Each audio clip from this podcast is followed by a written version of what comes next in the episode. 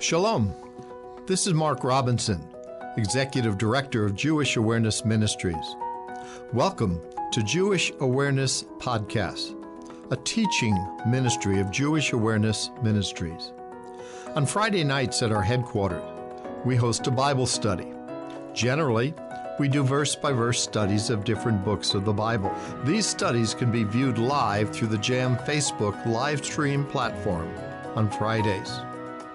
If you have questions or would like additional information, go to our website, jewishawareness.org. Email us at office at jewishawareness.org or call us at 919 275 4477. Enjoy the Bible study. In John chapter 12, we completed John chapter 11 last time I was with you, which wasn't too long ago. I am so excited about this chapter. Uh, there's a, an event that takes place in John chapter 12 that um, is very near and dear to me. One of the very first sermons that I preached um, as a teenager was out of a parallel passage to this one. Uh, there's some amazing, amazing truths in this, and, and we'll just see how far we can get. We might get through the uh, notes that I have here, but that's not going to be all of John chapter 12. So we'll just kind of see where it goes. Um, but let's look at some, some introductory material to kind of bring us up to speed to where we are. You, it's been a little, little while since I last taught. Um, we just saw Jesus raise Lazarus from the dead, okay? John chapter 11. Um, Jesus goes to see Lazarus four days late. You know God is never late? Jesus was not late, okay, in coming four days after his death. He, he came exactly when he needed to, exactly when he meant to. God is never late, God is never early. And you and I, we deal with time all the time. And that's not a pun intended there, but we deal with it in ways that is, you know, agonizing and just stressful waiting for something, you know? Like Mark right now is waiting for the diagnosis from his, his, his lab results. Um, we're waiting um, for things to happen, you know? Um, when I was in college, uh, just, uh, I guess it was at the very beginning of my senior year, at the very end of my junior year, I said, God, as far as this relationship thing goes, I'm just, I'm content. I'll give it to you. And I meant it. And then came my senior year, and I had two weeks of what they call senior panic um, before Lois and I became a, became a thing. And so God brought her my way just as soon as I surrendered that to Him, instead of stressing about it and worrying about it. Was that, was that late in time? No. God knows exactly what He's doing. And whatever it might be in your life, God knows exactly what He's doing and exactly when He is doing it. Um, if you're like me, you like to hurry up, you know, and that causes you to hurry up and wait. because we try and get ahead of God. We try and figure out what the next step is or the next 17 steps is, and you try and write them all down, figure it all out. Jump to step 16 when God is still preparing you for step number 0.5, you know? Um, anyway, so Jesus is still in Bethany. If you remember that little map, okay, I don't have it printed out again, but Bethany is, is very close to Jerusalem. I think it's just like a couple of miles from Jerusalem, really. Um, so it's near to Jerusalem. Jesus is there. He's still in Bethany after raising Lazarus from the dead. And who is Lazarus' siblings that we are told of, that were also Mary and Martha, that were also there? And the Bible says in John chapter 11 that Jesus loved Mary and Martha and Lazarus. He loved this family. They were very dear and near to him. They were his personal friends. Now, it, Jesus loves you too just as, just as much, just as closely, just as dearly. And he's just as moved when we are in trouble, so to speak. Bible says we have not a high priest that cannot be touched with the feelings of our infirmities, but was in all points tempted like as we are, yet without sin. Um, when Jesus was in the boat in the Sea of Galilee and he was sleeping, and the disciples were going crazy because they thought they were going to die, they said, Jesus, don't you care that we perish? Carest thou not that we perish? They said. Their problem wasn't, Jesus, you're not powerful enough. Aren't you, can't you take care of this? They knew he could, but their doubt and their fear was that he actually cared for them, that he would, out of his own will, fix their problem. Jesus cares for you.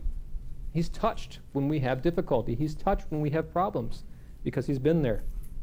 And he was moved at Lazarus' death. He's moved um, when we're going through difficulty in our life uh, grief, agony, um, whatever it might be. And so he's there. Passover is coming nigh, Passover is near. Now, this is how we tell how long Jesus' earthly ministry is. We read in the Gospels that he was about 30 years of age when he was baptized by John, and he begins to preach, Repent, the kingdom of heaven is at hand.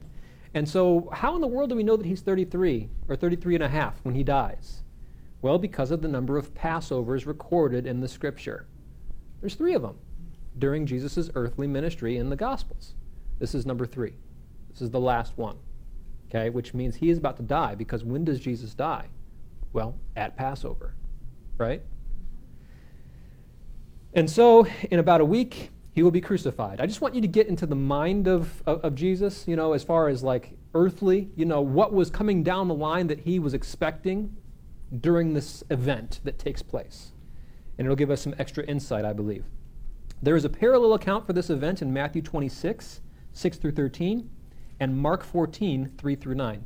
Now, um, I tried to, in, the, in these notes here tonight, although we're looking at John 12, I tried to bring in differences and things that are additional information from the parallel accounts. Uh, so, you know, you could look at Matthew 26 and Mark 14 on your own. That's, that's fine. But I tried to make it so that with reading John 12, we would supplement that with the extra stuff found in Matthew and in Mark. These both tell us that the preceding event, uh, preceding event takes place at the house of Simon the leper. This is all kind of, you know, uh, introductory information. This should not be confused with the event at Simon the Pharisee's house in Luke chapter 7. That is an entirely different and distinct event in Galilee. So, what we're about to read in John chapter 12 occurs in Matthew 26 and in Mark chapter 14. The Luke 7 account is a completely different account up in Galilee. It has similarities, but it's a completely different account. Okay, without further ado, verse 1. Then Jesus, six days before the Passover, came to Bethany, where Lazarus was, which had been dead, whom he raised from the dead. Do you remember when Lazarus was raised from the dead? Did Jesus actually go to Bethany at that point? No. They said that Mary ran to meet him outside, outside the city, you know? And so he didn't actually go uh, into there, and then it's talking about now, and in verse 1, he came to Bethany, into, into the village, another, another account says where Lazarus was, uh, where Lazarus was, which had been dead, whom he raised from the dead.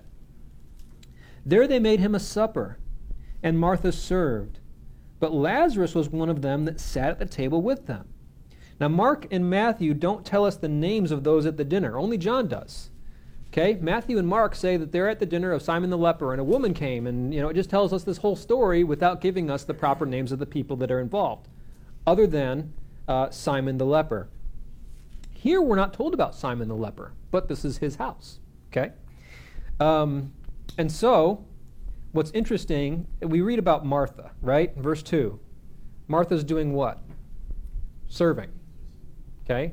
I put in a, a, a passage here from Luke chapter 10 uh, to kind of get across the point that serving does not take the place of sitting. Now, this is something that we can all fall into as far as a trap. Okay? Serving does not take the place of sitting this is something that especially people in ministry, okay? Um, I'm teaching, I'm, I'm teaching a Bible study. I don't need to, you know, have all kinds of my own personal devotion time and prayer time. You know, I'm, I'm, I'm going through, I'm preparing a message. You know what I'm saying? And so we can easily be so involved, even with good things, that we lose what Jesus calls the better part. Um, anyway, Luke chapter 10 just to kind of get some, some reference here about, about Mary and her, or Martha and her character, both of these women actually. Came to pass as they went that they entered into a certain village. And a certain woman named Martha received him into her house.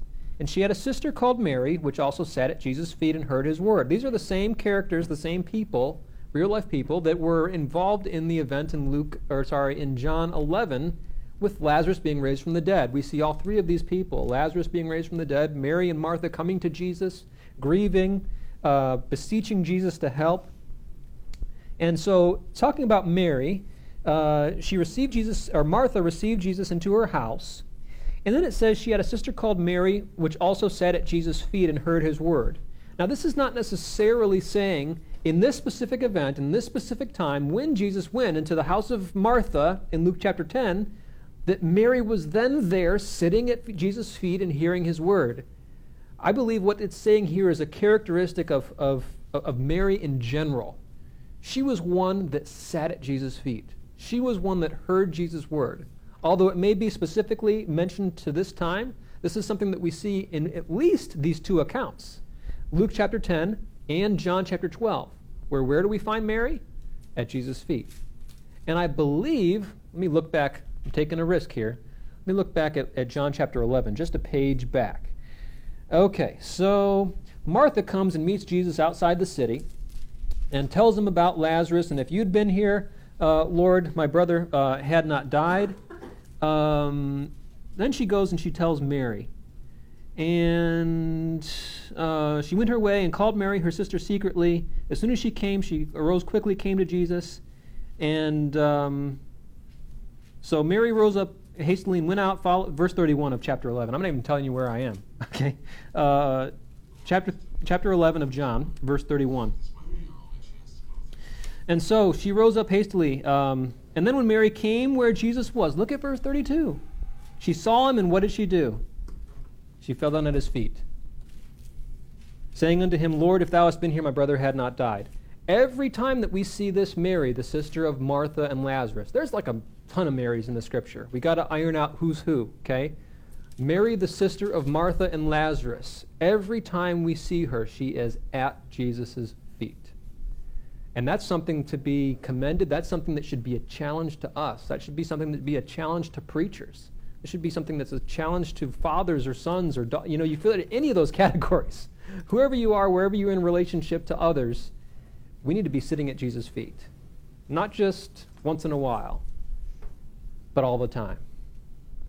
Um, and this is something that's a characteristic of Mary. So She's. If I understand you right, Mary, Martha just at Jesus' feet once in a while. Right? Because at first, in the lesson we got um, verse 39, where it said, and she had a sister called Mary, which also sat at Jesus' feet. True. So also mean that Mary, Martha well, was there. Mm-hmm, it could be. It could be reference to Martha and also Mary sat at Jesus' feet, or sometimes the scripture words things that she had a sister Martha, or had a sister Mary, which also sat at Jesus' feet, meaning it was just her. I don't know. That's something we'll have to find out when we get to heaven. Be like, hey, Martha, did you sit at Jesus' feet too? Probably after these events, she sure did, or wanted to. Um, I can't answer that definitively uh, because it may be just its description of Mary personally herself. Yes? Jesus quote to say uh, that Mary has done, made a better choice? Yes, yes. And we'll look at that tonight. Oh, I didn't even look at the page. Oh, there you go. There you go. Great minds think alike, huh? Okay. and so, but verse, verse, verse 40, but Martha was cumbered about with much serving. That's exactly what we find her doing in John chapter 12. What is she doing? Serving. Serving is good. Uh, but anyway, we'll, we'll, we'll, we'll get, I got to finish reading this. And she came to him, Martha was cumbered about with much serving, came to him, said, Lord, dost thou not care that my sister hath left me to serve alone? Bid her therefore that she help me. Now, this sounds like my kids. Are you guys listening?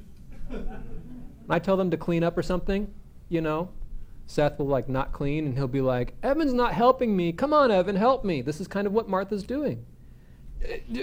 She's left me to serve alone, Lord. T- tell her to get up and help me. You know, basically what she's saying. And so, um, you know, dost thou not care that my sister hath left me to serve alone? Bid her therefore that she help me. Jesus answered and said unto her, Martha, Martha, thou art careful. This is where the Brady Bunch got it from, I guess.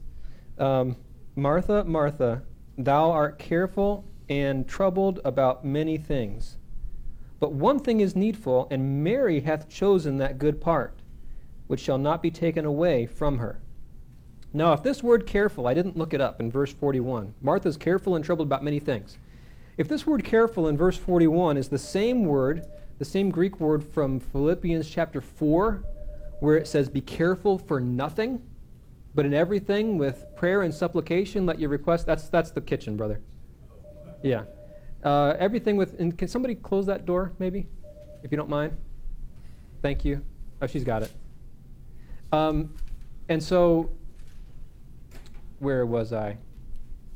Um, I oh, yeah, yeah, careful. Okay. So, the Greek word in Philippians chapter 4, where it says, be careful for nothing, uh, full of care, um, has, it's related to the English word, it's the word we get anxious from, anxiety. Um, and so it's probably the same word. I, don't, I, didn't, I didn't look it up to put it on here, but it has the idea of anxious. Martha, you're very anxious. You're very worried. That's what careful means, uh, at least in Philippians 4. I assume it does here as well and troubled about many things. How many of you here tonight are careful or troubled, as in Luke chapter number uh, 10, verse 41? I'm careful and troubled. Yeah. I'm careful and troubled more often than I'd like to admit. And so, what's the solution to being careful and troubled? Yeah, sitting at Jesus' feet, right? And so he says, Mary's chosen that good part. There you go, Debbie. Mary hath chosen that good part which will not be taken away from her. Okay, skip back to the present as far as John chapter 12 is concerned. Verse number 3 Martha is serving, Lazarus is sitting at the table.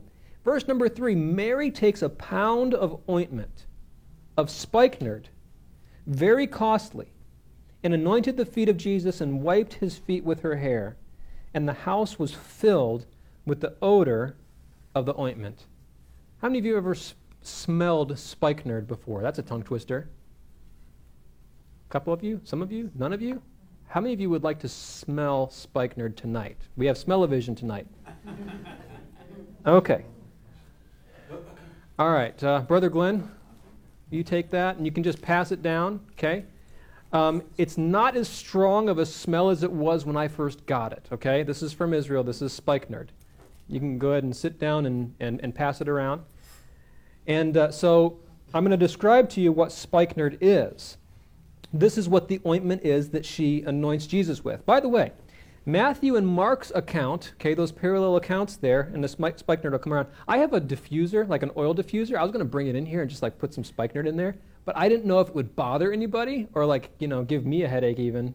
Um, I have asthma sometimes, depending on what's going on, you know, certain candle or something. So I figured we just pass it around. Um, so um, Matthew and Mark tell us that she anointed Jesus' head as well as his feet. Okay? Um, so spikenard originates from a flower in the Himalayas and is found in the areas of Nepal, China, and India. No wonder it was expensive, right? Mary's supply most likely came from Egypt, which imported this product in high volumes and has used it for centuries. Okay, so Egypt was kind of like the middleman to get spikenard to the Middle East uh, because it originates in China, in, the, in Nepal, and the Himalayas, and India as well. Um, okay. It is mentioned three times in the Song of Solomon, the spikenard is. Okay. And the Hebrew is shobelet nerd. You guys know that nerds are in the Bible? Okay. Well, there it is right there, nerd. Okay, shobelet nerd, which means um, a, a, a head or ear of the nard plant. Okay. A pound. She takes a pound of this ointment. What is that? Is that like you know a, a I wanted to say a metric pound. Is that a thing? That's not. That's not a thing. Is it metric? I, don't know. Anyway, um, it's three fourths of an American pound, about 12 ounces. And interestingly enough, the Greek word, how many of you guys can read Greek or the English transliteration right next to it? Litra. It's like where we get the word liter from. Okay? And so this was 12 ounces. Now, I don't have with me, let's see, what's this? This is 16 ounces. So, like, is a can of pop 12 ounces? 12 fluid ounces? Okay, so imagine that, okay? We have this little spikenard thing being passed around. Imagine, like, the size of a can of pop. You guys say pop in North Carolina, or do you say soda? Or do you say Coke? Okay, I grew up saying pop. You go to Pensacola, Florida, you get all kinds of varieties of people saying that, you know, you're a heretic for saying it's pop or whatever. But that's about the, the fluid, the, the fluid volume, okay, of this ointment that she had. It was very costly. Um, in verse 5, as well as in Matthew and Luke, this amount of spikenard is said to be worth at least 300 pence. What's that, you say? Uh, the, the word is denarion. Okay, denarion is the plural of denarius. Okay, or denarii. A coin, a denarius, is about a common laborer's wage for one long day's work. Okay, so one long day's work is one denarii, one pence in the English wording there. Okay, and so if this is worth 300 long days' labor for an average wage, that's pretty expensive, right? If you think about it, the Jewish year, roughly it varies, I guess, but around 360 uh, days in a, in a biblical year anyway, 50 or so Sabbaths according to the Hebrew calendar. And so, how many days would they work? Well, pretty close to 300 in a year. Okay, working days for a Jewish person that did not work on the Sabbath. It's about a year's wages. And so we also read that she wiped his feet with her hair. So she anoints Jesus with this costly ointment, this ointment of spikenard, very costly, and she anoints his feet with her hair. I'm going to quote with, uh, to you from this book I've quoted from before. I don't agree with this guy on everything that he says, but I agree with some of it, okay? Take the meat, leave the bones. Uh, this guy, his name is Eliyahu Lazorkin Eyzenberg. I said it right that time. Uh, Eliyahu Lizorkin Eyzenberg, he's an Israeli Jewish believer in Jesus. Anyway, he has this quote referring to this passage about her wiping his feet with her hair. In Judaism, and in many other cultures in the ancient world, hair was associated with a woman's glory, her self worth, and self respect. And it reflects that in 1 Corinthians 11. Not only did Mary pour an extremely expensive ointment on the feet of Jesus, she also used her hair to wipe the oil that did not get absorbed into Jesus' skin. In other words, she placed her self worth at his feet. She gave him her riches and her glory. It was an act of worshipful devotion. Should we give Jesus the best that we have? Yeah.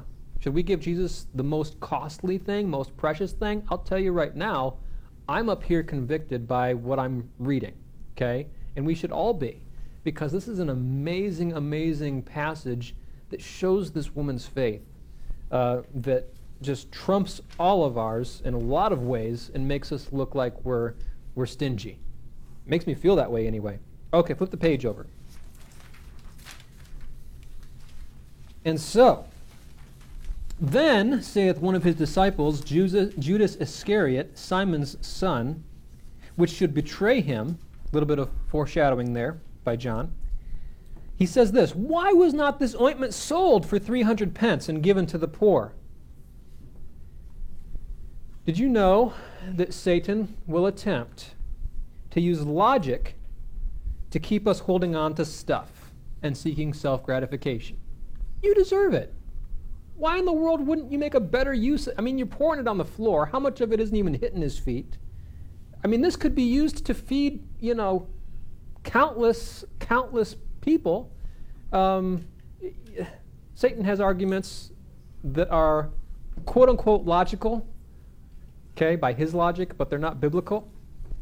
And he'll do, I mean, the Bible says we're not ignorant of his devices, his wiles, the wiles of the devil, the schemes of the devil. He's got all kinds of plans for us. We don't have to fall into those plans, but nevertheless, he's not going to sit back and say, all right, I'm just going to let that guy go. I'm just, I'm just going to leave him alone. He's, he's not going to say that unless that person that he's, you know, talking about is already in the gutter and, you know, wallowing in the mire. And so he said this, Judas, verse 6, not that he cared for the poor, but because he was a thief. Now, this is a very interesting passage. This gives us some insight into Judas that we don't find necessarily elsewhere in Scripture. Yes, he's called, you know, the son of perdition. um, and, and, and a number of other things. But we find a very specific trait about Judas in verse 6 of John 12 in that he was a thief. He stole stuff, he embezzled, um, and had the bag and bear what was put therein. We find here that Judas was not just an opportunist trying to make money by betraying Jesus. And there's some that try and portray him that way. Um, I don't know, it was like maybe a year or two ago, our pastor was talking about this supposed gospel according to Judas, this like lost gospel, this apocryphal book that was found, and it's a bunch of garbage. It, it directly contradicts everything that we hear in Scripture and says that Judas was trying to do something good in, in, in making Jesus go to the cross because he wanted Jesus to die for the sins of the people. Uh, that's not what Scripture teaches. Scripture teaches that Judas was a thief. He wanted money. And uh, there's nothing more to it. Um, well, there is some more to it, but nothing to excuse what Judas did. We find here, okay, and that he was trusted with the collective finances of all the disciples. He was not just trying to uh, make money by betraying Jesus, but his character was that of a thief. And so we need to realize uh, some things. If, if, if, if we've read and we're familiar with every single other thing in the Gospels that it says about Judas, but we miss this one verse, we're kind of missing a key element in the perspective of who Judas is. He's a thief. Uh, he didn't care for the poor at all. He wasn't one of these, you know, people that claims to have a better idea and, and, and, and means it with sincerity. He just wanted the money. He wanted to take it. He, was, he had an ulterior motive. Then said Jesus, verse 7, which is the only and the most important opinion in this, in this passage. Then said Jesus, Let her alone. Against the day of my burying hath she kept this. How long would it be until Jesus was buried? Well, roughly six days. Okay? Um, not that long at all. This is something that's in his mind because it is coming very quickly. He'd already began to tell about his death. Um, anyway, for the poor, verse 8, always you have with you, but me you have not always. How in the world can we apply this verse to our lives? I mean, is Jesus saying, forget the poor? Is he saying, never minister to the poor, never help the poor? He's not saying that at all. Okay? In the context of his disciples who were there a week before he was going to die, he was saying, This is something that she is doing as a worshipful act where I am here on the earth, which is not going to be uh, constantly. In fact, I'm going to go to heaven. I'm going to ascend up to my Father after I bodily rise from the grave. But for you and I today, um, there's some interesting implications, and we'll get to that in a minute. In Mark's account, Jesus tells us she hath done what she could. Isn't that interesting? In Mark's parallel version, okay, of this account, his parallel account, he says that an additional statement that Jesus gives, she hath done what she could. She has come aforehand to anoint my body to the burying. So that's a little bit more like, oomph, you know, a little bit more of a strength to the statement because here it says that she, against the day of my burying, she has kept this. She has held on to this for my burying. And in Mark's account, he says that she did this uh, to anoint my body to be buried. I mean, this was something that was very real and very much in the forefront of what Jesus taught, um, especially as he got closer uh, to the end of his earthly ministry. Now, some questions. Some questions. Number one, are you serving instead of sitting? Okay, I'm, I'm pointing fingers. If I point you, I'm pointing, you know, three of these, and I don't know, depends where my thumb goes, but I'm pointing a bunch back at me, okay? Are we, are we replacing in our minds the necessity to sit at Jesus' feet because we're serving? Because we're doing so much good stuff. We're doing ministry. Do we then neglect sitting at his feet? Jesus says that's the good part. She has chosen this good part. Um, that's something that we need to take into account, you know? Take account of you and the Lord, where you're at with Him, and where you need to be. I know I'm not where I need to be, and uh, this is something that's a challenge to me. Now, this is the this is the title of of uh, the message that I preached as a teenager. Uh, let me introduce it to you this way. How many of you guys watched Rocky and Bullwinkle before? Watch what? Rocky and Bullwinkle. Rocky, Rocky and Bullwinkle. Cartoon? Okay, all right. So when they gave those cartoons, there'd be some kind of dangerous, dastardly situation where, you know, somebody'd be tied to the train tracks and they would give some kind of a pun as to what the next continuation of that episode would be. It would be like, stay tuned for our next episode to be, you know, flattened on the tracks or, you know, missing the train. They would give some kind of a thing like that, you know. And so when I gave this message, I entitled it either we need, it, it's, it's, it's, there's two titles. You, you determine the title by how you apply it in your life. And it'd be either break the box, okay, because we're told in the other passages of Scripture, not in this one, she had an alabaster box of ointment, spikenard, very precious, and she, she anointed Jesus with it. In the other accounts, Matthew and Mark, specifically Mark's account, it says that she break the box with no, with, with no reserve, with no desire of putting anything back. It's like squeezing out a tube of toothpaste. You can't put that ointment back in there. And that's a very, very costly box of ointment, alabaster box. So I titled it Break the Box or How to Feed a Corpse. And that's kind of a, you know, trying to get attention there with that. Uh, if we're not if we're not breaking the box, okay, um, there's an alternative, and it's trying to feed a corpse. It's trying to satisfy and gratify something that the Bible says is dead. We need to reckon ourselves dead indeed unto sin. The Bible says we're crucified with Christ, um, and if we're trying as believers to continually satisfy our old nature, it's like trying to feed a corpse or trying to, you know, treat something that is not alive as though it is. It's, it's, it's ludicrous, it's ridiculous. If we hold on to that box, that's exactly what we're going to be doing. We're trying to satisfy our worldly, fleshly nature. Um, okay, so this question is asked What is in your box? Okay? Mary had ointment from spikenard that smelled probably, I think, like that stuff did there, although probably stronger. It says that the whole entire place was filled with the odor of the ointment, okay? Uh, something that was very, very costly. We have stuff in our box, quote unquote, okay? It's a hypothetical box, but we put stuff in there that we don't, I'm not giving this to the Lord. No way. Um, and so, what is some stuff that could be in, in, in our box? Stuff, meaning materialistic stuff, okay? uh, we are creatures that like to, ooh, this is shiny, you know? I mean, we're like those birds that they'll pick up stuff and uh, put it in our nest because we like how it looks, you know? Pretty, shiny. Ooh, I got to get that, you know? I want that.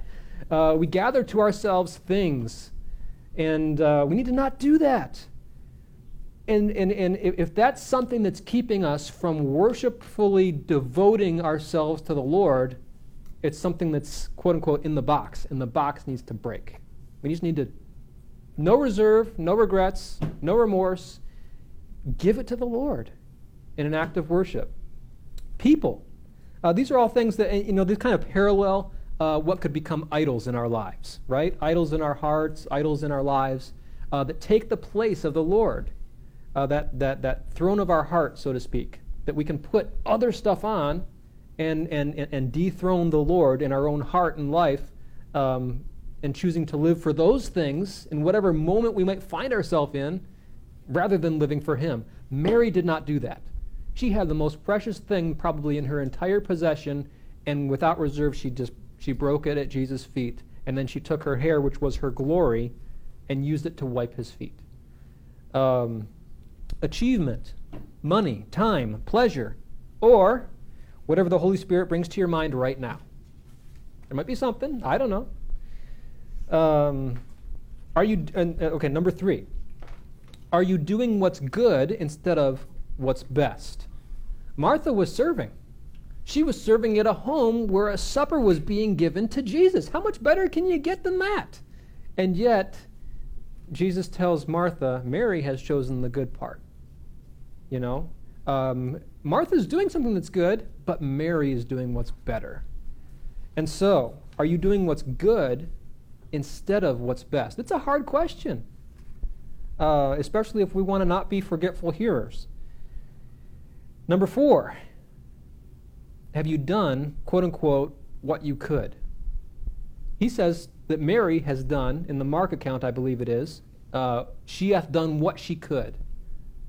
Everything that she could have done, she did. I put in this little tidbit here. Median income, average income in North Carolina in 2017 was about $66,000 for, for a home. Now, if you're saying, I don't know what that's talking about, you know, but apparently that's the, that's the average income for a home in North Carolina as far as uh, I- annual income. Would you give something so precious? If you had something that was $66,000, let's see, what's $66,000? I don't know, like a Corvette Z06 or something like that? No, that's more than $66,000. I'd have to say, I'd have to say like a uh, some kind of a Honda maybe.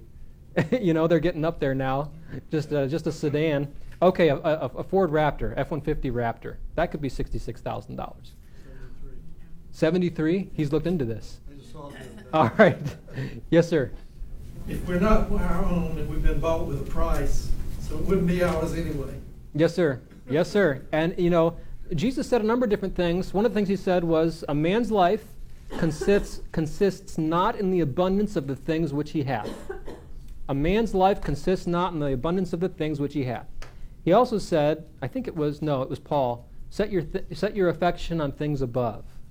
You know, um, I think Jesus said, "For where your treasure is, there will your heart be also." Maybe he said that. Um, but anyway, this is something that's precious. You know, maybe that, that box, that alabaster box of ointment that she had wasn't worth $66,000, but I guarantee you, with inflation adjusted, it was. you know, in her time period, yes, a year's wages. I mean, would you just would you just give that to the Lord unreservedly? She did. And I'm not saying that, you know, all of us now need to go out and, you know, sell our cars and, you know, our homes and whatever we're going to do. All I'm saying is look at Mary, look at what she did. Let that be a testimony to us and uh, to strive to do our best for the Lord. What are you holding back? Um, just a possibility, you know? And if we have something that is on the throne of our heart, it's going to keep us from having peace. It's going to have it's going to keep us from having joy. It's going to keep us from having fulfillment. It can be any of these things mentioned above. It could be something completely different. It could be any sin, because sin likes to do that, and sin likes to trick us into thinking that it's okay. you know, I mean, these are all things that we need to uh, unreservedly, unashamedly, just come to Jesus' feet and, and, and, and give to Him. We don't have much time.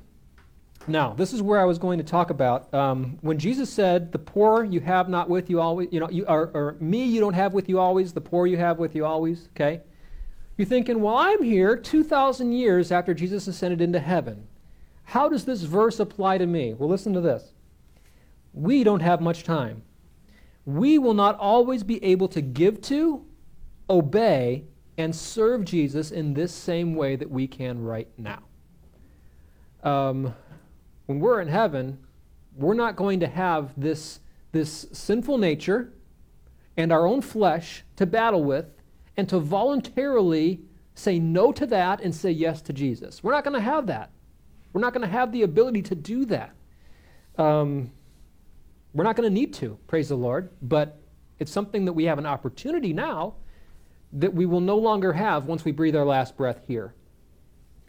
Um, in heaven, we will worship and serve Him, but we won't be choosing Him over sin and self. Our sinful nature will be gone. And James says our life is a vapor that appeareth for a little time and then passeth away. And so this is the time that we have. It's very short, very short, very short. Don't think, okay, Mary did some good stuff. I'm going to do that tomorrow. I'm going to do that, you know, next year. Don't do that. You don't know how long you have. I don't know how long I have. Uh, we're all in that same boat, and we have the same opportunity to serve Him in a way that we will not have once we breathe our last breath. And so that's the admonition there.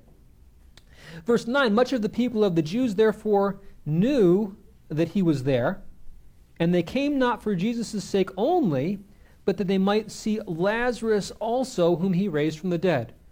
What would you think if you had an opportunity to go have dinner with somebody that Jesus raised from the dead? It's like, let me examine this person. You know, the uh, skeptic would say, let me let, let me you know make sure this isn't a you know bait and switch or you know kind of thing where they I don't know there's all kinds of crazy stuff on TV. They say that, you know, Benny Hinn raised somebody from the dead that was, you know, in the basement of the church or something. I don't know how all that stuff comes together. Uh, we don't have the same thing that we do in the Bible uh, today. We have clinical death, right? Somebody said, I, I, I used to work at Ethan Allen uh, Furniture Factory, and we'd sit down for lunch, and this lady sat next to me. She's like, You know, I died once. And uh, anyway, What's the deal with that? People that are so, so to speak, you know, dead and, and, and, they, and they return from the, from the grave. They, they, they're, they're brought back to life. Well, clinical death, medical death, is not the same thing as biblical death. Biblical death is when your soul and spirit, your, your, your body, separate. Okay? Um, and the Bible says it's appointed unto man once to die. And then yet there is medical death where, okay, no pulse, call it. You, you know, um, when that person has ceased to have a heartbeat or whatever, um, as in the case of my coworker there uh, a couple years ago, uh, that said that she died on the table and they brought her back. Um, you know, that's what I think about all this coming back from from heaven, or as one guy said, he came back from hell. Um, that's that's a bunch of fooey. Um, Anyway, so they came to see Lazarus. Did you know that your testimony matters? Somebody might not come to hear what Dan Bergman has to say out of John chapter 12. But they might just come because you're kind of peculiar to them because you didn't get angry when they backed over your mailbox. you know? Um, there was a girl, I don't know if I've told you about this before, there was a girl, an Orthodox Jewish girl in California that I was witnessing to over the phone uh, over a period of time. We had multiple phone conversations. And she was one of these anti missionary groups, you know, young Jewish girl in California. And she was trying to cut her teeth, so to speak, on refuting the missionaries. So I had an opportunity to witness to her for, for quite some time, a couple of different times. And she would just, I don't know, she would be rude, she would be hurtful, she would be spiteful. And although I had answers in my mind for everything that she said, pretty much, she wanted to just, you know, whatever. I, I, she, she wanted to discount my answers. Like, for instance, Isaiah 53. She would say, oh, no, that's, that, that can't be. That, that, that's Israel. That's not Jesus. So she didn't necessarily have good answers for everything that I said, but she had in her mind a refutation. But guess what she said to me? She said, Why are you so nice? Why are you not getting angry at me? You know? You and I might not have all the answers. But we have a testimony that people like these Jewish people here, they came not only to see Jesus, but they came to see Lazarus and what Jesus had done in his life. Do You know your testimony matters a lot in Jewish circles and in others. Um, the way that you live, it better support the things that you say with your mouth. But I'll tell you one thing the way that you live and the way that you carry yourself can not only adversely sabotage what you say, but on the positive side, it can go beyond your words. Anybody can say whatever, but some guy that's getting, you know, um, ran through the wringer over the phone by somebody that's angry with them and not responding in like fashion, that's going to do something more than just your words. Your testimony matters. You may not have been physically raised from the dead, okay, like Lazarus, but you have been spiritually. The Bible says, Yield your members unto God as those that are alive from the dead. Um, one of the best ways to help people listen to what you have to say is for them to witness your changed life. That's exactly what these Jewish people were going to see Lazarus for, that he was raised from the dead. Verse 10 But the chief priests consulted that they might put Lazarus also to death. This is kind of humorous in some ways. Um, can you imagine that? They wanted to kill somebody who had already died once. Okay, they wanted to put Lazarus to death. Question? Is this the same people who were mourning over him when he was dead? No. So the chief priests are different from the multitudes that believed. And we're going to find out in a minute the result of Lazarus being raised from the dead, the result of this dinner where people came to visit and see Lazarus with their own eyes, the result is a number of Jewish people believed. A number of Jewish people trusted Jesus as their Messiah and the chief priests, contrary wise, they're not believing. They're upset about the whole thing. They're seeking to not only put Jesus to death, but they're seeking to put Lazarus to death because he's causing problems. You know? Make him go back in the grave from whence he came or something. I don't know. So I brought out uh, an interesting point, a thought that came to my mind anyway. Um, there's passages that talk about how um, Jesus is called in Colossians chapter 1, he's called the firstborn from the dead. What does that mean? Well, here um, I listed one, two, three, four, five different people uh, that were raised from the dead before Jesus. Okay, not including not, not including Lazarus. Lazarus would be number six. Um, number one, and we're not going to go through all of these for time's sake, but the widow of Zarephath's son in 1 Kings, chapter 17. And you can look, up, up, look these up on your own. Uh, the Shunammite woman's son in 2 Kings, chapter 4. The man raised out of Elijah's grave, or Elisha's grave, 2 Kings, chapter 13. Yeah, we're on the next page now here. The widow of Nain's son in Luke chapter 7. And then Jairus' daughter in Luke chapter 8. I just have to mention this because I have a Hebrew mindset, okay? Jairus, Jairus, you hear it all kinds of different ways. How in the world do you pronounce it? In the Greek, it's Yerus, Yerus. In the Hebrew, it's Yair, Yair. Um, and you'll see, I think that name appear in the Old Testament sometimes. It's probably written like Jair, um, Yair. Anyway, Yair's daughter, okay? Um, and then we have, to cap it all off here, Lazarus.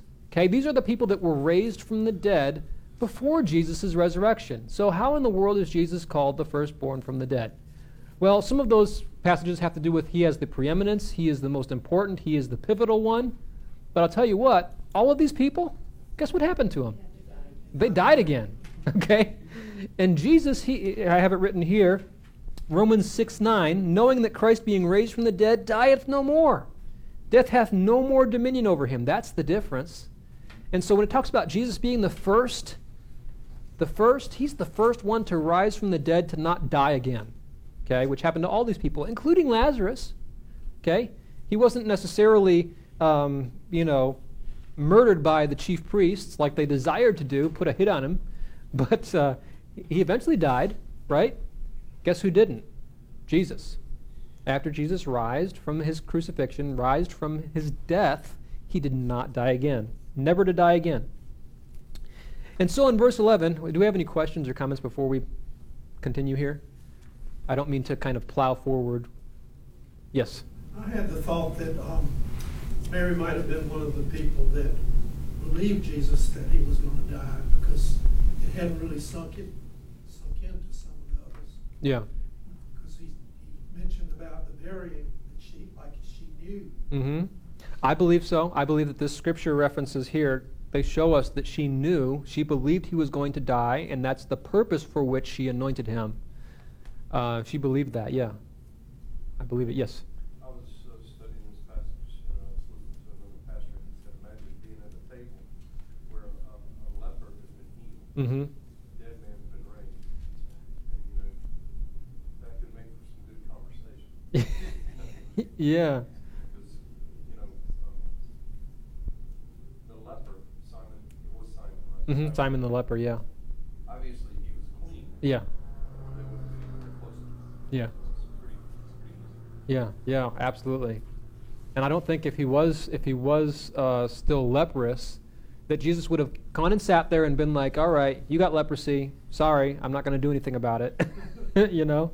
Um, but yeah, absolutely. That's an amazing. I don't know. Somebody should do it. Well, you can't really do that. I was going to say that'd be a neat painting, but it'd be messed up. it would be messed up probably. All right, like you know, Rembrandt or somebody making it all uh, goofy looking. Anyway, so uh, okay, verse eleven. Now, getting back to your your uh, thought there, John. Because that by reason of him, speaking of Lazarus, they want to put Lazarus to death because by reason of him many of the Jews went away and believed on Jesus. Now, here, and I've talked about before, the word for Jews in all these passages, okay, the Jews, the Jews, the Jews, everybody's Jewish. Lazarus, Simon, Mary, Martha, Jesus, all of the disciples, pretty much everybody that Jesus ministered to, with the exception of a few uh, in his earthly ministry, they're all Jewish. So, what's the deal with the Jews, the Jews, the Jews? Well, it's speaking of the Judean religious crowd. Those that you would see maybe like in Jerusalem, not the average everyday Israeli, but those that are the Hasidic Jews, those that are the you know very very religious, devout, Orthodox Jews. Uh, the chief priests, they're not upset because some fishermen in Galilee believed in Jesus. Okay, they're upset because they're drawing away the, you know, the upcoming generation of rabbis. You know, the the next religious uh, rulers and leaders. Uh, that's the Jews that went away and believed on Jesus. Verse 11, because Jesus in Bethany is really close to where? What major metropolitan area? Jerusalem. Okay, that's where everybody is. And keep in mind, the temple is still active at this time. So there's a lot of stuff going on that Jesus is putting a wrench in their plans, you know, with all of these people believing on Jesus. And then on the next day, much people that were come to the feast, when they heard that Jesus was coming to Jerusalem, took branches of palm trees and went forth to meet him and cried, Hosanna, blessed is the King of Israel that cometh in the name of the Lord. I was going to ask Brother Bob if he would give us a Hebrew blessing. What is that? Blessed is he that comes in the name of the Lord. Baruch haba b'shem Adonai. Blessed is he that comes in the name of the Lord. Okay? Uh, except there's another phrase in here, King of Israel. Uh, Melech Israel. Uh, haba b'shem Adonai. In the name of the Lord. Hosanna in Hebrew means save us, we beseech thee. I'm going to tell you something interesting. Okay, so, like, Jesus' name in Hebrew is what? Yeshua. Okay? Now, Yeshua is related to a bunch of other Hebrew words, including Hosea and Hosanna. Okay? Um, and they all have to do with the, the root idea of saving. Okay? Yeshua means Jehovah saves. Um, so, anyway, here it's Hosanna, okay? Which is Hosha Na. It's two words in Hebrew. Hosha Na. Save and then we beseech thee, or save now. It's interesting. There's a word in Hebrew, and the word is na, okay? Like na, like na, okay? Not available. Um, or not a- a- applicable. Um, na in Hebrew can mean two different things. I saw it on a sign in Israel on the, on, on the grass, and it said, please keep off the grass. And the Hebrew word was na, please. And so here, in this definition, save us, we beseech thee, is, is, is save us, please. You know? Hosha na. But na in Hebrew can also mean now. It can mean both. Okay? And it's used as both. Um, like, for instance, okay, here's an example.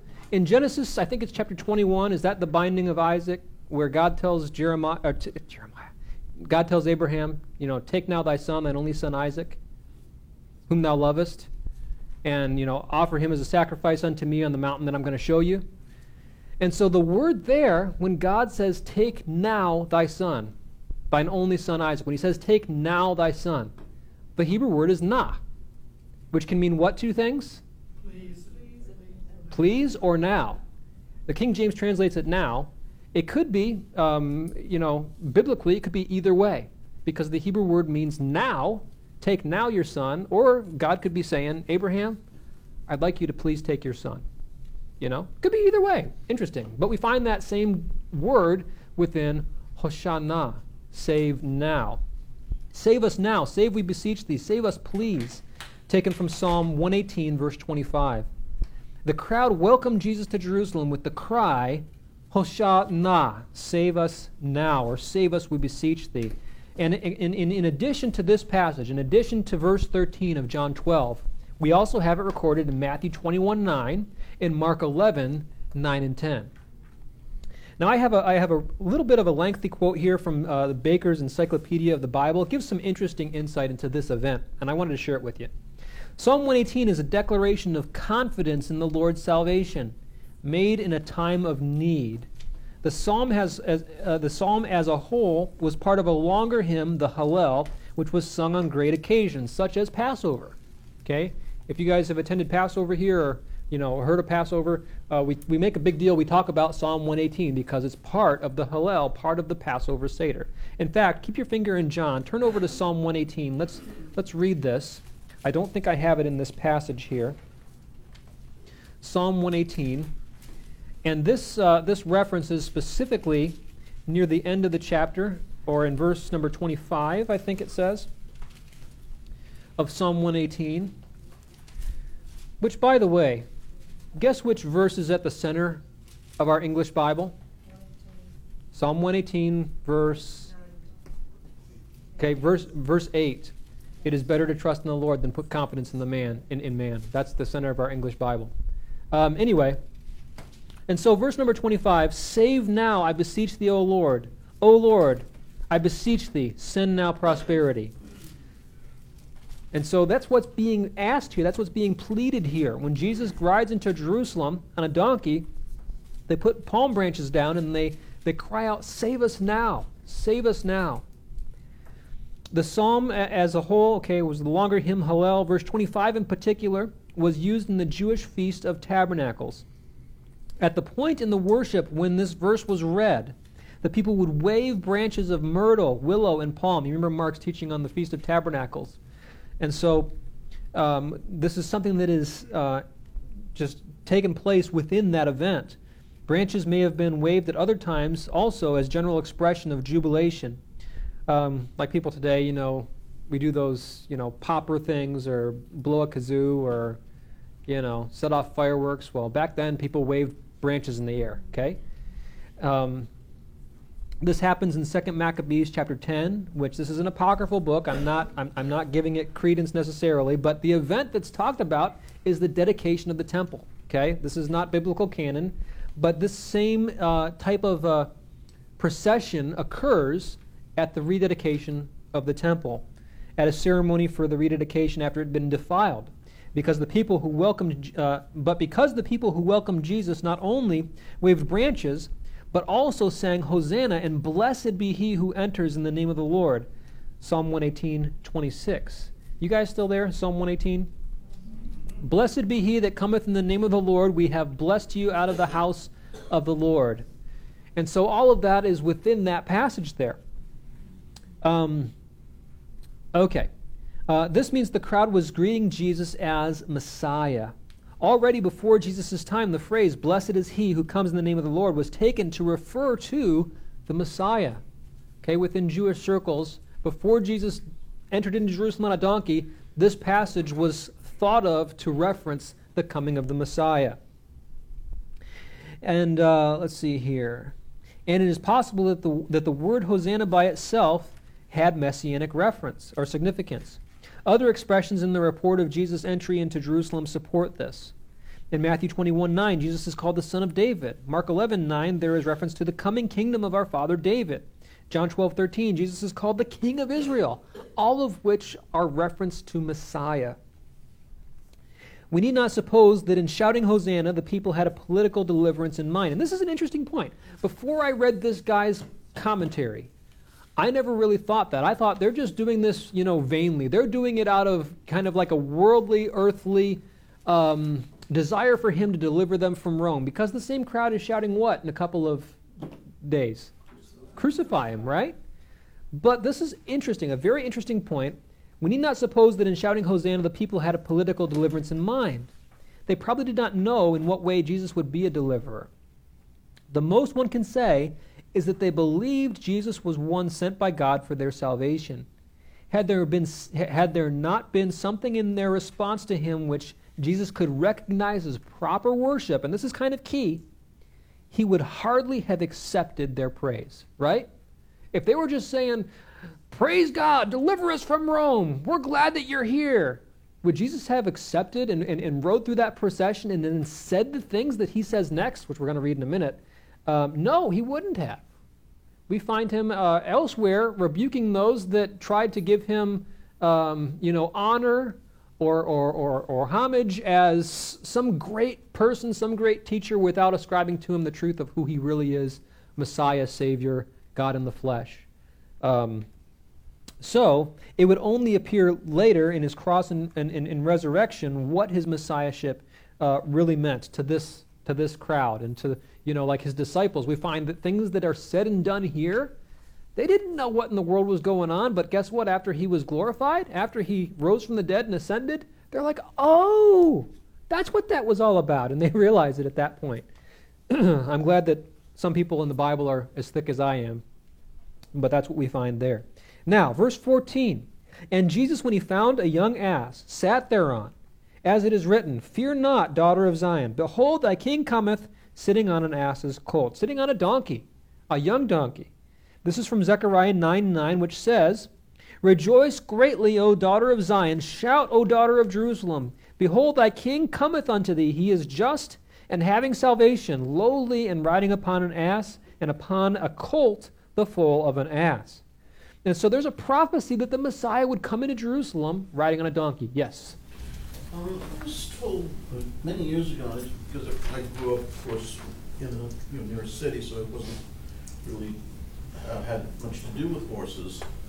But the fact that he rode on a horse that had never been ridden was in itself a, a great sign, because you just don't get on a horse that doesn't, that's never been ridden. Well, the other thing is, what, what, what's the picture of a king? You know, like the, the, the, the, the presidents and others, you know, Napoleon.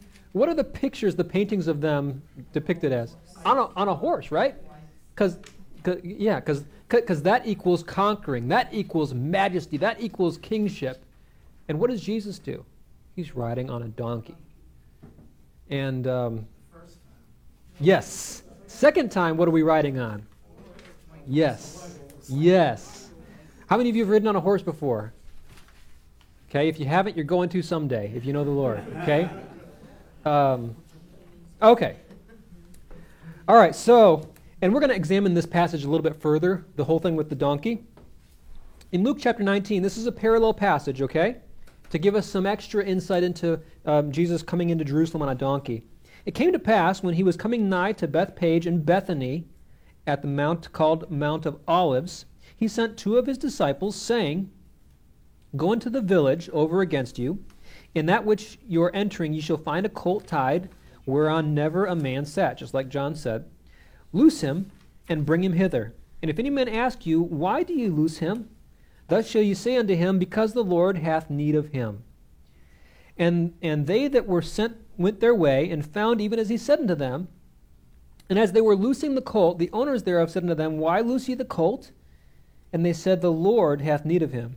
And they brought him to Jesus, and they cast their garments upon the colt, and they set Jesus thereon. And as he went, they spread their clothes in the way. And when he was come nigh, even now to the descent of the Mount of Olives, the whole multitude of the disciples began to rejoice and praise God with a loud voice for all the mighty works they had seen saying, Blessed be the King that cometh in the name of the Lord, peace in heaven and glory in the highest. And some of the Pharisees from among the multitude said unto him, Master, rebuke thy disciples. This is, this is, this is something I want to share with you. Because if, if, if all of those saying, Hosanna, blessed is he, blessed be the King of Israel that comes in the name of the Lord, if that was like um, an inappropriate type of praise or something that was um, ill fitting or something that didn't really jive with who Jesus was and trying to um, communicate to the people, if they had, you know, ulterior motives in saying, you know, save us now, then Jesus would not have said what he's just about to say here. He tells the Pharisees, I tell you that if these should hold their peace, the stones would immediately cry out. He doesn't rebuke any of those that give him this praise, which means in my mind that it was genuine. Now, Jesus weeps over Jerusalem. And this is, again is con- still in Luke 19, this last verse here. But I wanted to share it with you because it's, it's parallel in its timing. And when he was come near, he beheld the city and wept over it, saying, If thou hadst known, even, in, and even thou, at least in this thy day, the things which belong unto thy peace, but now they are hid from thine eyes. In Matthew chapter 23, verse 37, Jesus says, O Jerusalem, Jerusalem, Thou that killest the prophets and stonest them which are sent unto thee, how often would I have gathered thy children together, even as a hen gathereth her chickens under her wings, and ye would not? Behold, your house is left unto you desolate. For I say unto you, ye shall not see me henceforth, till ye shall say, Blessed is he that cometh in the name of the Lord. Now, some interesting things about this passage, and I want to share with you one verse out of Isaiah 66, real quick. My pastor, he was preaching, and he mentioned this verse. It was on Mother's Day. And he mentioned this verse about the Lord. And as far as something that's mentioned in the Bible about God having a motherly characteristic to him, it's this verse, Isaiah 66. And this immediately made me reference in my mind Jesus crying over Jerusalem and what he says to them. Listen to Isaiah 66 13. It talks about God being as one whom his mother comforteth, so will I comfort you, and ye shall be comforted in Jerusalem. That's God's desire. That's his heart. That's his burden for his people. He wants to comfort them as a mother comforts her children. But look at what Jesus said in Matthew 23. How often would I have gathered your children together, even as a hen gathereth her chickens? A mother hen gathereth her brood, but you refused. And so there's an amazing parallel between Matthew 23 and Isaiah 66 is that that's what God wants to do. He wants to comfort you as, as uh, Jerusalem, as a, as a mother comforts her children. But Jesus weeping, you would not you would not come to me. You would not allow me to comfort you. You would not allow me to be that figure that would bring you comfort and protection.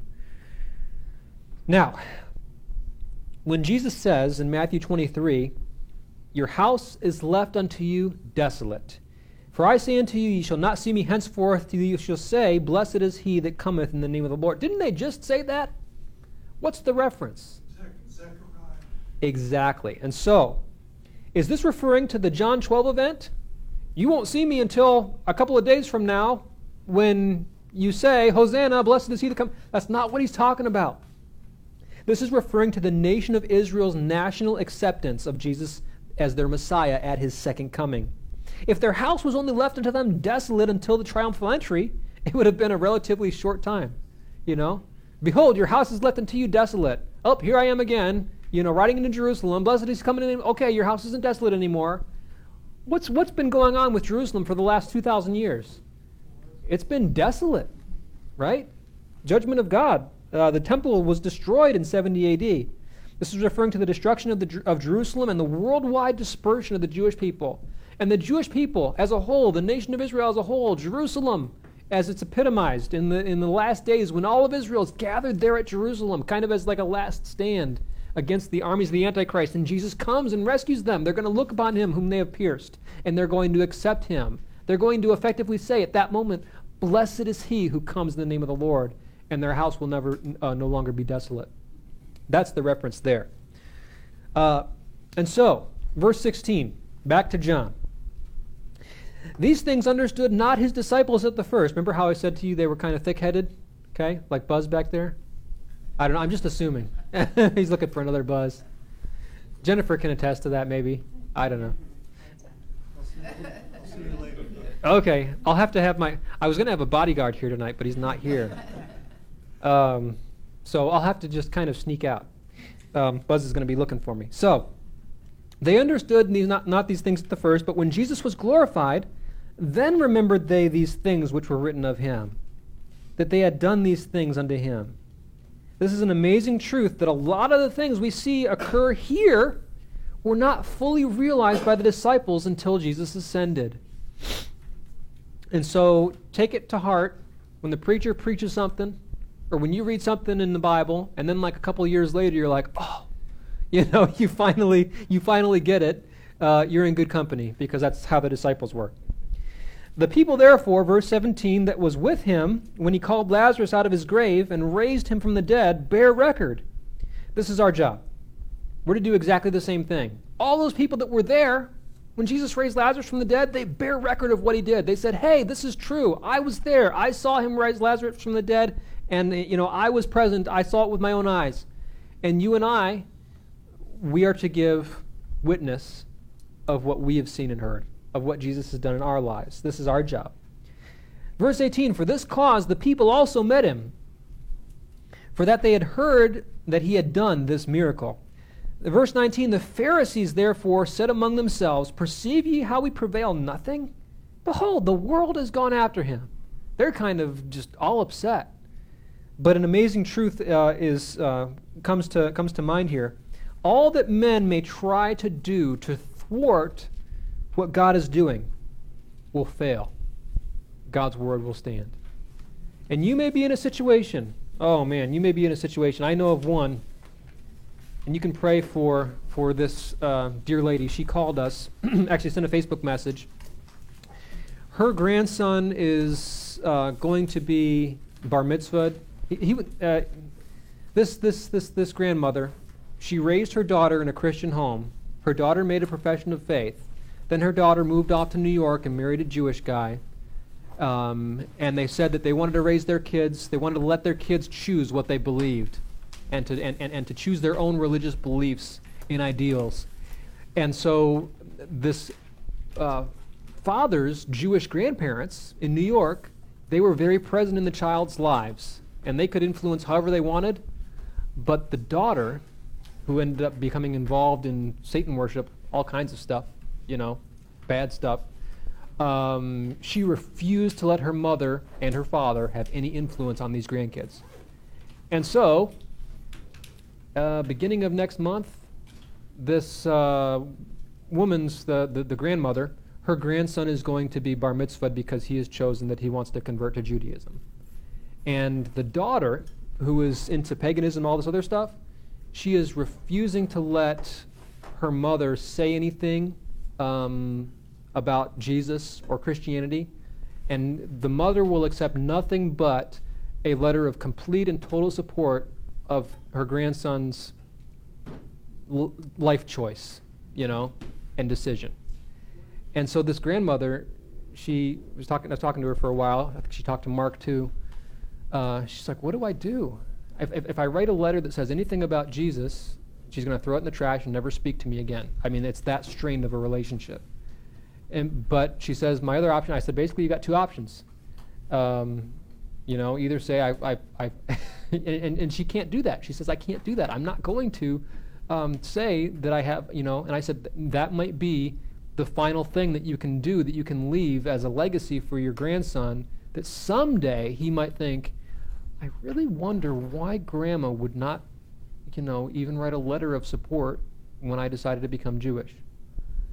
Um, so anyway, this this thought comes to mind that whatever man might try and do to thwart what you're trying to do in, in, in, in getting the word out and witnessing and other stuff, I mean, God will bring that to naught if we trust in Him and do what He says. You know, He says, My word will not return unto me void. You and I can't do any saving, but we are the ones that are commissioned to tell, to sow the seed. So I hope this has been a blessing and an encouragement. Um, is there any questions or discussion before we have some goodies, I think, back there? Okay. All right, well, I'll go ahead and. Uh oh. Uh oh, I'm in trouble now. If, if you don't think Jerusalem's important, you got to read Galatians where it talks about, but the Jerusalem above is free, which is the mother of us all. Mm. Yep. We're commanded to do that. We're commanded to pray for Jerusalem. Absolutely. And whether or not you like Jerusalem, and I, I, I, I kind of had this mindset. Um, I'll tell you real quick, and then we'll be done. Okay. Um, going to Israel for the first time, second time, whatever. Um, Mark just loves Jerusalem. He loves it. And you know, when I went to Galilee, I loved Galilee. You know, I love the picturesque, the serene, seeing where Jesus ministered and all this other stuff. And then we get to Jerusalem and it's like, uh, uh, uh, you know, and all this kind of stuff going on and a hustle and bustle of a city. And I'm just thinking, eh. but then when you get up that morning and you read in your devotions what God has to say about Jerusalem, I mean, that changes stuff. Uh, we, we should love Jerusalem. Jerusalem should be in our heart. We should love Jerusalem. We should pray for Jerusalem. Why? Because God loves Jerusalem It's one of the only places, the only place that I know of, other than at Lazarus' gravesite, where we have recorded that Jesus wept. And why was he weeping? Over Jerusalem. And when you think of Jerusalem, it's not the buildings, although the temple is important in God's word, but it's the people. The people. God chose to put his name there. And so we need to pray for those people, pray for that place, the contested uh, piece of real estate as some call it, And uh, absolutely. Okay, well, I'll go ahead and close in a word of prayer, and we got some goodies back there that we'll enjoy afterwards. Thank you, Lord, for this night. Thank you for your word. I thank you for what you helped us to get through here today. We continue to pray for those prayer requests that were mentioned uh, earlier. Oh, Lord, we pray for um, the family of April's father, and uh, pray you be with them, comfort them, strengthen them, encourage them with his testimony, Lord. And uh, we also want to pray for Mark, Lord. We pray for his healing. We pray for his strength. We pray for his energy, for his encouragement, uh, and also for Cheryl. And Lord, we just pray that you would bless the uh, refreshments that have been provided. Um, they'd be a blessing, and that you would help us to have a good time fellowshipping with one another, and that you'd help us to remember the things that we studied tonight and uh, throughout the week, that you would bring them to our minds. And we pray all this in Jesus' name. Amen. Shalom. This is Mark Robinson, Executive Director of Jewish Awareness Ministries, thanking you for listening to our Bible study. These Jewish Awareness podcasts are a teaching ministry of Jewish Awareness Ministries. If you have questions about the study that you just listened to, or would like additional information, go to our website, jewishawareness.org, email us at office at jewishawareness.org, or call us at 919 275 4477. Shalom.